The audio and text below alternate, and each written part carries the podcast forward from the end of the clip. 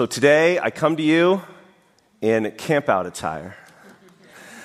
We just, uh, about 200 of our community members uh, went down south to Black Diamond Camps. Uh, and they had uh, a wonderful time. I think this is our eighth annual camp. First time at Black Diamond, and I tell you, it was awesome. It was wonderful. The, the staff there served us. They have a kind of Marriott model of uh, serving their clients and customers. And so we just kind of got carried on all weekend and just got a chance to hang out and spend time. Uh, the weekend was about this, this piece of scripture. And so it was really modeled after, after the kids and really uh, created an opportunity for kids to show us, adults, what it means to worship, what it means to be at the center of God's kingdom. So that was a very powerful time uh, to be together spending extended time getting to know one another, being community, and being a community, again, to those kids, showing what, you know, kids, what it looks like to be community, what it looks like to, to be together and to depend on each other. So that was a really significant and powerful time. So that's what we are talking about here this morning. And so I wanted to start off by telling all the kids if you didn't get a children's bulletin from the, the, door, go get one now. Get a crayon. And what I want you to do is to open up in the middle, there's three little sections. And if you need your parents' help, help have them tell you what, it, what those words mean. You're going to draw pictures about what you think that blessing, the blessing your parents just gave you, what it means to you in a picture. And then we're going to use those later in the service. So if you don't have those, I encourage you to go get some and uh, do that while, we, while we're here listening to this word. And secondly, um, uh, the, a lot of the, what this message is today comes, uh, it was kind of curated by our family ministries director, Chris Lyons from Green Lake. So he, you know, we all get together on Mondays and we talk and we, you know, we kind of share ideas. Well, Chris Lyons had a lot of significant ideas, so he, I, he let me borrow a lot of what he, uh, he wrote. So I appreciated that. But uh, he uh, is the director down there, Family Ministries, and just has a, uh, just a great perspective on, on children. So that's the word today. So, as we come here today, we are coming here, uh, this time in the, uh, in the year is graduation, right? And we got a lot of graduating folks, uh, seniors that are getting ready to go out into the world. Lots of emotions, and lots of anticipation, excitement, probably fear at a level, and uh, hopefully a lot of confidence coming into this new season and this great adventure called adulting.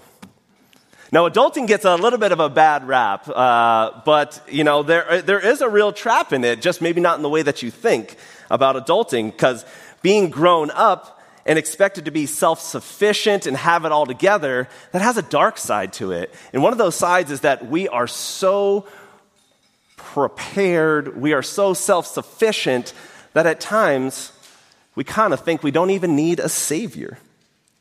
Certainly, there's a call in Scripture to be mature, to grow, but as our, show, our story shows us today, some adults full on miss the boat when it comes to the heart of Jesus and his heart to call us to follow. The word is giving all of us in the room, not just parents and kids, but all of us in the room, an opportunity to reset our understanding about who is actually leading who to the kingdom of God. Whether you're 8 or 80, you're called to be a child of God. You are called to belong. See, Scripture has this theme running through it that's really countercultural to how we regard our children. During the time of Jesus and at a level even now, children were often not regarded as much more than property. Their value wasn't yet realized until they became productive grown ups. Does that sound familiar? But in the Bible, the value and worth of children is clearly communicated, like in Psalm 127. Children are a gift from God, like arrows in the hands of a warrior. Blessed is the one whose quiver is full of them. And in today's story, we don't just find it in the book of Mark, we find it in Matthew and we find it in Luke. And it shows just how significant this story is in Scripture. So the value and worth of children is clearly communicated in the Bible, but like many things, when it comes to practice, we kind of stumble. We stumble to live it out. In today's story, Jesus comes with a clear word about living out this value of children, about moving far beyond lip service of kids matter to drawing in those young ones from the margins to the very center of our faith. These past weeks, we've been talking about the margins. Jesus drawing the margins of society to himself, loving the unlovable, touching the untouchable, giving hope to the hopeless. But there's something unique about this story because the kids in the story are the marginalized. Yet, they're the ones who have a boldness to come to Jesus like none of the other stories we've had in this series so far. So that makes the kids very unique in being models to us of what it means to be bold in our faith. The boldness of kids shows us how to belong to the kingdom of God. And if there's any phrase I want you to kind of think about as we leave here today, it's that when children are allowed to boldly come to Jesus, they show us all how to belong to God's kingdom. Jesus shares three very clear messages to the kids in this, in this story. So, kids, youth, I want you to, to listen to what Jesus is telling you. He's telling you this that one, you're invited. That two, you are not a bother. And that three, you are at the center of God's kingdom. So here's how the story begins. The kids weren't really allowed to talk about spiritual things. The kids in Jesus' time were not really allowed to talk about spiritual things until they're about their teenage years. You've heard bat mitzvah. That is the point in which you are, are allowed to enter into uh, adulthood and begin to engage in spiritual matters. But when you're kids, you're not even you're not supposed to engage in those things. You're not even supposed to uh, interact with the rabbi. And so there was this, this sense of not being big enough to participate. It's sort of like the line at Disneyland, you know, like you got to be this tall to ride the ride, otherwise keep moving. That's, that's kind of what it was for these kids. And they, they just wanted to be big enough to come and see Jesus. They've been told that they need to wait, but instead, very curiously, the kids find a way to be bold. The kids likely convinced their parents to bring them to Jesus because the truth was, bringing kids to a rabbi like that, that was sort of a social faux pas. I mean, it wasn't excommunication or anything. It's sort of a hand slap, like, you don't do that. You don't do that. But so the kids find the way to get their parents to bring them to Jesus because they're seeing Jesus as this miracle working teacher doing some amazing things and they just they want to be close to who this person is. But this is when the marginalized find out that in truth they are on the outs. They are on the edges and they're not allowed to come close. Because what happens when the people bring the kids to Jesus? The disciples rebuke them. They rebuke them. This word rebuke, it, it, means to prevent something from going wrong.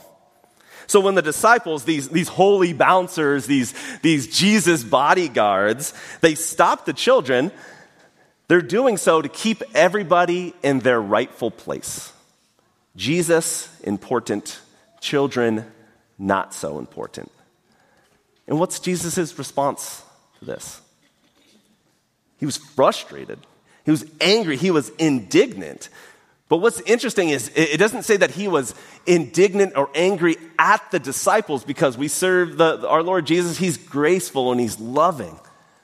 What it, what it says in verse 13 is that when he saw this, meaning the rebuking, that's what he was indignant with. So basically, any action which prevents people from coming to Jesus, especially those on the margins like children, Jesus is angry with this. He's against this. And that's when Jesus gives his first lesson to the children. He tells them, You are invited. He says, Let them come. I allow them, I give them permission. It's an open door policy with me. Jesus was indeed open for business. He's rolling out the welcome mat. He says, Make yourself at home with me. He's telling the kids, the ones who are not big enough to even talk about their faith, to not be productive like their parents, Jesus is telling them, You are invited because you already belong to me. You're already special to me. There's no proving necessary. You don't, it's not based on good behavior. It's not based on having a right attitude, anything like that. Come, you are invited. So, what does this mean for us as a church, this, this first message? How do we actually communicate to our children, you are invited? Well, here's a few ways that I think we actually already do, but maybe we just be more conscious about what we're doing when it's happening. Like we begin our worship services with singing with our kids right next to us. This, in this way, I hope we know that when we're doing that, we're, we're displaying to our kids what it means to be worshipful. So we invite them in, we model them, we encourage them. And in like manner, when our kids are with us and they're squirming and they're wiggling and there's nonstop questions, we don't, we don't see this as disruptive. We see it as an opportunity to, to disciple. This is just life. When we're all together, we're not just performing up here and you're not just receiving out there. We're a community. So we invite our kids in and we, we, give, them, we, we give them that FaceTime. We, sh- we show them what it means to be Christian, to be worshipful. We rejoice at the baptisms of our young people and, uh, and the dedications of children. And we take seriously the commitment that they're trying to make when they're trying to live out their faith. We encourage that, we support that, we give it words, and we support them. And we enthusiastically welcome children to the communion table, like today.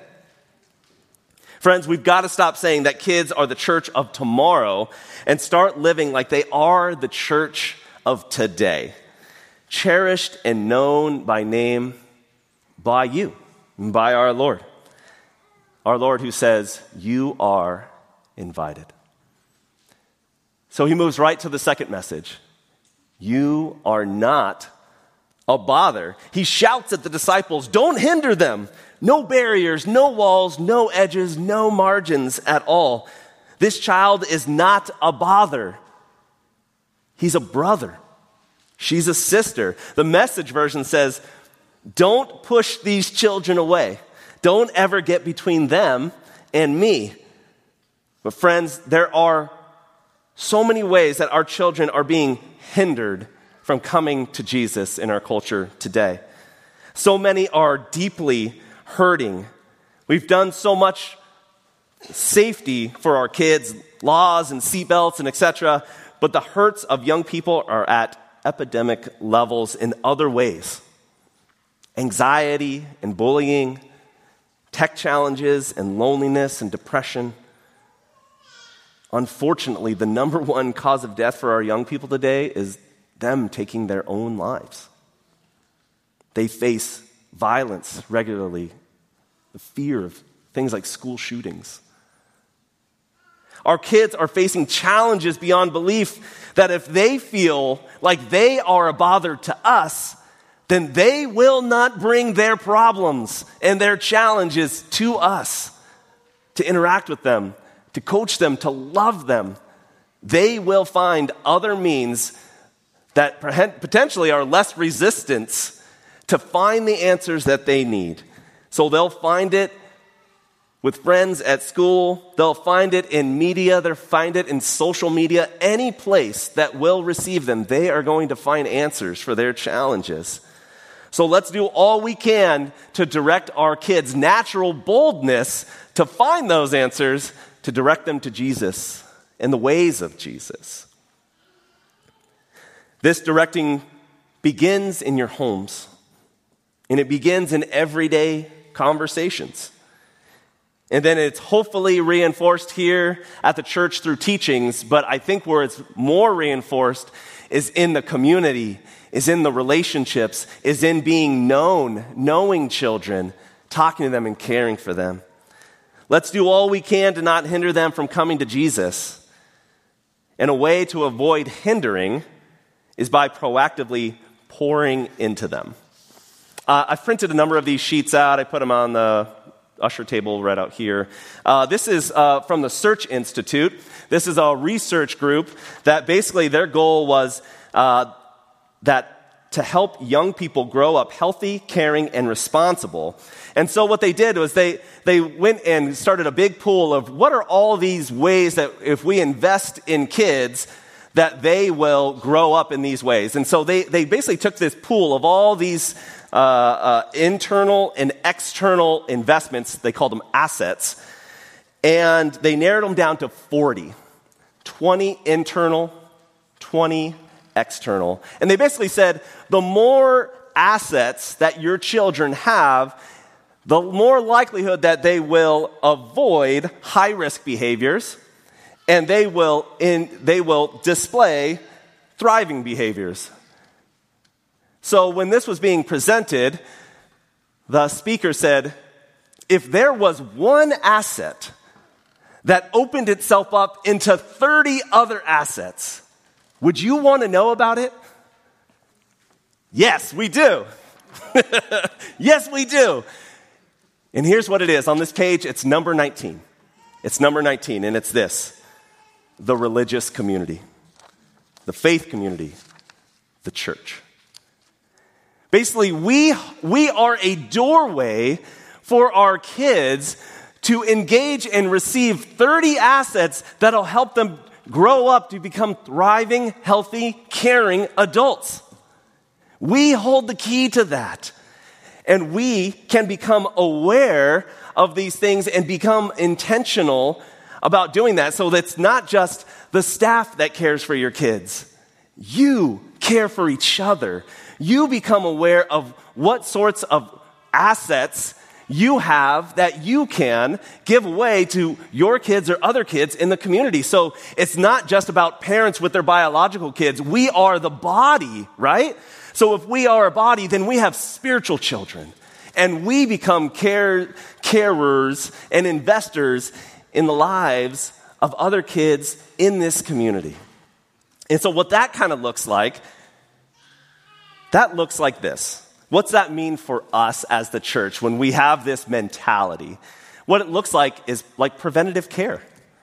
When we are in, proactively investing in the lives of our kids, then we are investing in preventative care. And when you're, when you're receiving from preventative care, you don't, the, the kids don't even realize the gift we're giving them because they're healthy. And they may not even know what they've avoided by not getting sick. And that's the kind of gift that we want to give to our children in this church. Our kids are the center, the model for us, and we want to invest in them as much as we can. And that's Jesus' third point. Kids, you are at the center of God's kingdom. For the kingdom of God belongs to such as these. And then he brought each into his arms and blessed them, the word says. The message says, These children are at the very center of life in the kingdom. So, because of this, Jesus puts his heart for the kids into action. And he gives them, each single one, a personal blessing. In the Greek, this word is a, this word blessing is a, in this scripture is a conjugation. And it's only used once in the New Testament. Nowhere else is this particular word blessing used. So we've heard blessing, that's all throughout the Old Testament. But this conjugation, only once here for the kids. So the verb is eulogio, where we get eulogy. So to bless and to speak well of. But the, the, the preposition before eulogio is this it's this word kata. And it's a little unsure because it's only used once here, but this is the consensus of it is that it's a fervent blessing. It's not just any blessing, it's a fervent blessing. In fact, it's a super blessing that Jesus is giving the kids. Who's heard of, uh, who's heard of Superman? Superman? Yeah, what if we just called him man? Would that be special? No, it's not special. You know, we call him Superman because, you know, he's super, right? And Jesus thinks the kids, you, are super too. So he wants to go beyond not just any blessing, he wants to give you kids a super blessing.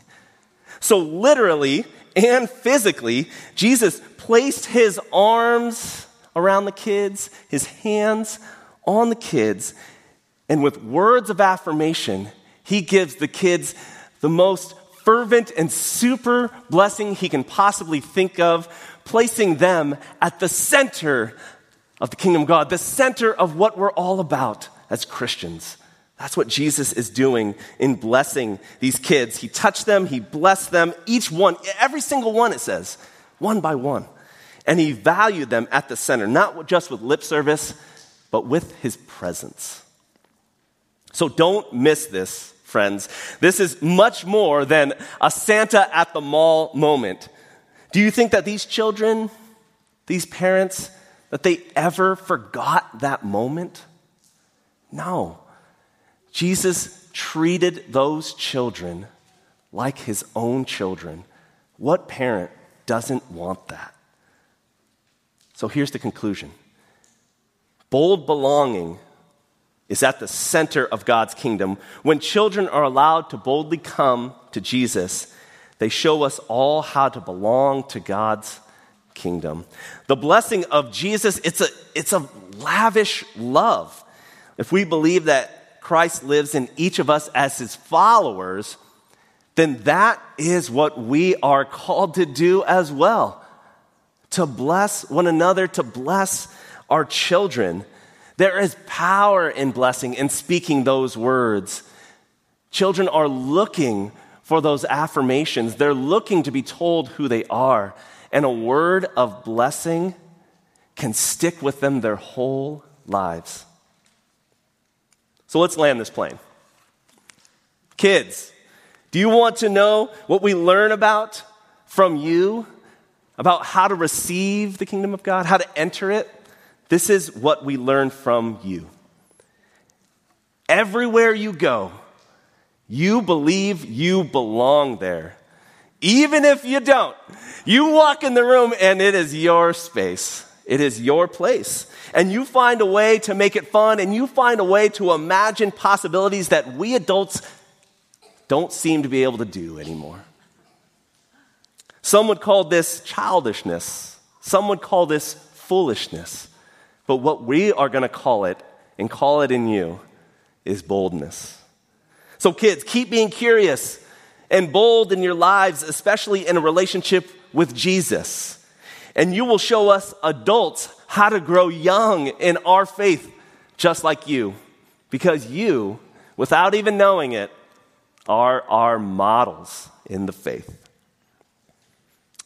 Adults, we need to support and help our kids feel safe in this church and to believe that, in fact, they do belong here. Because when they belong, not only will they show us how to enter the kingdom of God, but they will more than likely stay with the church after they graduate, after they grow up and can make their own decisions. They may stay with us. According to many research studies, kids who stuck with the church after graduation had five or more adults in their lives who loved God, loved them, and just gave their time to them. So that means that we, we adults, we need to take on the kids in our community as our spiritual children. All the adults, and not just the parents. All adults have something to offer to kids to be one of their five, to help them grow and believe in what God has done in them and who Christ is and believe in the church. Since we are the body of Christ, it doesn't matter if these children are our biological children or not. We are responsible for supporting and raising up the children in our church. So, this can be formally in classrooms here on Sunday mornings. It could be in the commons here after service. It could be lunch. It could be connect groups. It can be family barbecues. It could be anything. All these ways, we just want to strive to be one of the five in some of our kids' lives here. And this is not, I hope you don't receive this as an ask for more volunteers. We actually need to get away from that language because we are the body of Christ. The body doesn't volunteer to take care of itself. No, we have owners. We have cultivators of what it means to, to be a healthy body. So we take it on because we are the body of Christ. And we are intentionally investing in not just the church of tomorrow, but the church of today, our kids here and now. Some practical ways to do this are I'll give you three. I don't know how many know this, but on Sunday mornings, there hasn't, I've been here about a year now, and there's almost hasn't been a Sunday morning where I haven't seen one of the four classrooms have to be combined because we don't have enough teachers. So we push kids of a wide age range together out of practicality and numbers and things like that because we don't have enough teachers. Some of our teachers that have been going been serving here for a long time, they have an ownership mentality. They're not just volunteering in a classroom, they're owning a class. And they're saying, These kids, they're my kids. So that they volunteer once, twice, maybe every week, which is too much. It, it really is. Um, but they own a the three year old classroom, and they say, These kids, they're my kids. I'm going to get to know them by name, I'm going to know the parents. That is loving and caring. So, that is a way for you to be involved. You could own a classroom, you can love on some kids, get to know their names. Another way is to look at this 40 uh, assets list and look at it and see what what gifts and skills do you have that can, where you can bolster a particular asset offering here at North for kids? You all have different and wide life experiences, and some people don't feel like those life experiences add up to much, and it, they do. They do. Kids can benefit and be uh, cared for through your life experiences, and maybe you just don't know how to put them to work look at these asset lists and, and contact uh, Chantel or Pastor Anna, and there are ways in which your life experience can raise up kids. And finally, something to look forward to. We're trying to get this kind of, I guess you might say it's almost mentorship. But uh, Pastor Anna is calling it a been there, done that list.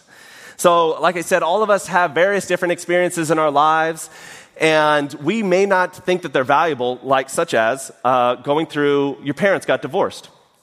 You may not think of that as something that is beneficial, but right now there's a kid whose family, whose parents are getting divorced, and they need someone to talk to. And you might just have been there, done that, and been someone who has, can bring value to that young person's life. So that's a forthcoming thing in the fall. Look forward to it. Been there, done that list. We're going to try and catalog the community and not just parents or adults to kids, but you know, adults to adults. We're trying to trying to find ways to help our community love to be the body, to be the body of Christ, loving and caring for one another, so we we may be healthy in Christ. This is what it means to be the church. So this morning I'm going to call the worship team back up, and uh, we have a chance to uh, receive the body and blood of Christ.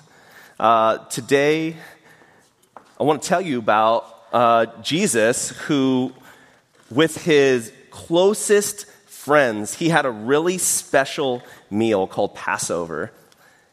And at the meal, there was bread, and at the meal, there was wine. This is juice today, uh, unfortunately. Uh, but we, what he did at that meal was really special, was really unique, because he symbolized his own body in bread, and he symbolized his own blood in the wine. And so, even though one of his closest friends was going to betray him that night, he still took the bread.